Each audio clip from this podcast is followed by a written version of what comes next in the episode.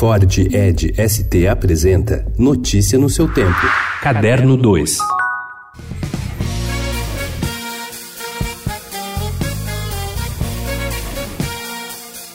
Laquécia Benjamin é o retrato do que pode ser chamado de novo jazz, mesmo que isso nem sempre seja jazz. Sua formação se deu em uma escola secundária de Manhattan chamada Eleanor Roosevelt. Sua musicalidade vem repleta de influências da música negra norte-americana. Nem sempre é instrumental. Ela usa a voz de cantores convidados em vários momentos de seus dois discos e diz que quer mesmo é fazer as pessoas dançarem. Laquécia é uma das atrações de um festival que faz a mais recente curadoria dos jovens produtores de jazz no mundo. Batizado de Mastercard Jazz Festival com idealização de Monique Gardenberg, será realizado nos dias 31 de agosto e 1 de setembro no Parque do Ibirapuera, em São Paulo, com entrada gratuita.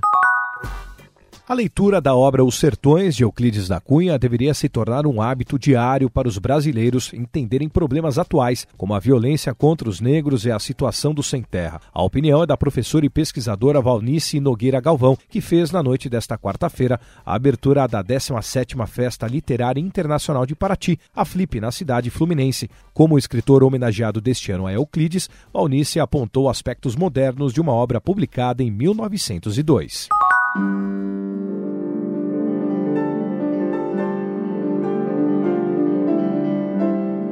Raras vezes a dor e o fogo da paixão foram tão genialmente transformados em música quanto na Fantasia, de Robert Schumann, o ponto mais alto no recital de Nelson Freire da última segunda-feira, que abriu a semana de comemorações dos 20 anos da Sala São Paulo. Em suas mãos, o piano soa sempre aveludado, mesmo ao gritar de dor ou amor, caso dessa obra-prima que Schumann compôs, movido pela distância de sua amada Clara, em 1836. Dos pianíssimos aos fortíssimos, Nelson construiu tantas gradações que a cada nova frase, a cada novo tema, nossos ouvidos comungavam da intensidade expressiva de nosso maior pianista.